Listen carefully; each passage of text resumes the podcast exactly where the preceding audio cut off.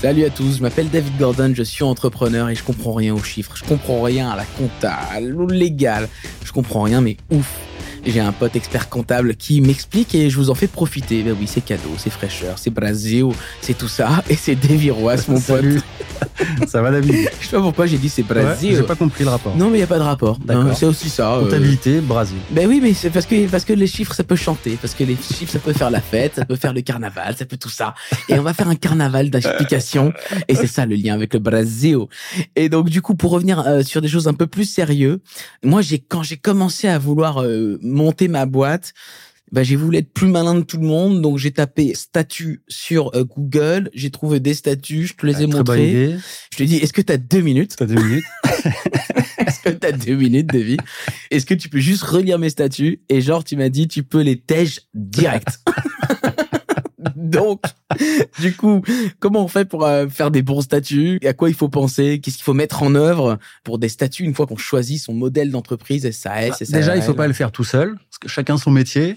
Tu vois, moi, je m'amuse pas à faire des podcasts. Bah si là. Ouais là. Mais accompagné. non mais, t'es en face de moi. Je t'accompagne. accompagné. Donc quand tu fais des statuts, tu vas avoir un expert comptable, un avocat, en gros, et c'est lui qui va te poser les questions. Toi, tu vas lui poser d'autres questions. Et c'est un échange et tu vas arriver à déterminer ce qui te convient le mieux et ce qui est le plus sécurisant surtout.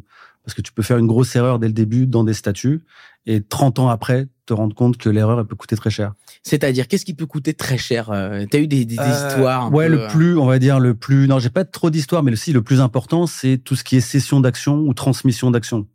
C'est-à-dire si tu prépares pas ça bien dans les statuts, qu'est-ce qui se passe si un associé décède, par exemple ouais si tu prévois pas bien le truc, tu peux te retrouver avec euh, un ex-conjoint qui se retrouve propriétaire des parts parce que le divorce s'est pas bien passé. Et donc, euh, tu te retrouves avec un truc euh, très, très compliqué. Donc ça, ça se balise dès les statuts dans tous les... Tu peux le mettre dans les statuts, ouais, tout de suite, pour savoir comment je transmets les parts ou comment je les cède. Mais est-ce qu'il y a vraiment des statuts différents pour chaque entreprise ou est-ce que c'est vraiment un truc de d'expert comptable pour venir vous voir et, payer une consulte? en vrai, en vrai, en vrai. En vrai, ça peut arriver, mais il y a deux régimes. Il y a la SARL qui est très normée. Donc ça, c'est vraiment, il y a un cadre législatif qui est très clair. Donc ça peut pas bouger. Après, il y a une SAS où là, tu peux mettre un peu ce que tu veux dans certaines limites. Mm. Mais tu peux mettre ce que tu veux, et notamment en termes de transmission, de cession d'action, de décision. Tu peux très bien dire dans des statuts, pour toute dépense inférieure à 10 000 euros, c'est le président qui prend la décision. Et tu peux dire, au-dessus de 10 000, il faut une réunion des associés qui donnent leur accord si vous comprenez rien à SAS, bah. SARL, je vous renvoie sur le podcast qu'on a fait sur ce sujet-là. Hein. Mais bref, c'est un autre sujet. Écoutez votre truc, vous revenez à ce moment-là, vous mettez une petite pause, vous retenez. Là, on est à un peu plus de trois minutes et hop, on reprend. Donc en fait, si je comprends bien, SARL, il y a un cadre qui est assez mm. normé pour les statuts. Très normé. Très normé. Et sur la partie SAS, là, on peut faire des petits, des petits On peut faire des gros trucs. Il y a, des, vraiment, il y a des statuts de SAS qui n'ont rien à voir avec d'autres statuts de SAS. Et même pour la SARL où c'est très normé, c'est important d'aller voir euh, un professionnel pour se faire accompagner ou on peut s'en sortir quand même euh Moi, je conseille toujours d'aller voir quelqu'un. Ok. Franchement, ça doit rentrer dans les frais de création d'une entreprise. Ça coûte pas 10 000 euros de faire des statuts de SRL, quoi qu'il arrive. Mais euh, un professionnel saura toujours te dire attention, vous avez pensé à ça. Hmm. Attention, votre objet social, il est pas bon. Hmm. Tel article est mal rédigé, ça va vous poser des problèmes. C'est quoi les types de questions qu'on peut se poser au moment du statut? Bah, C'est ce que je t'ai dit tout à l'heure. Déjà, c'est la cession d'action entre associés ou avec des tiers qui vont rentrer dans la société, c'est la transmission et c'est le mode de décision au sein de la société. Est-ce que les décisions sont prises à l'unanimité des associés, à plus de 50% Est-ce qu'elles sont prises par le président tout seul?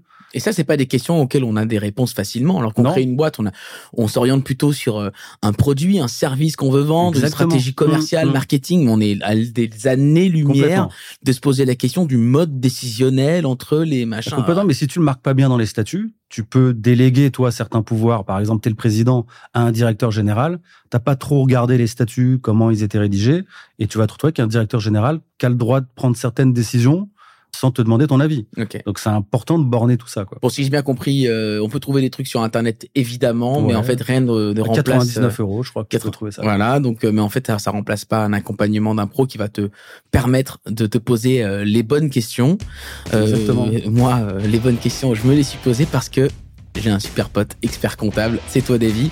Si vous avez des questions, vous allez sur le profil LinkedIn de Davy Roy et, euh, et vous lui dites est-ce que tu as deux minutes Et vous allez voir, il va vous répondre. Je vais la faire à chaque fois, celle-là. T'as raison, continue. Ciao à tous. Salut.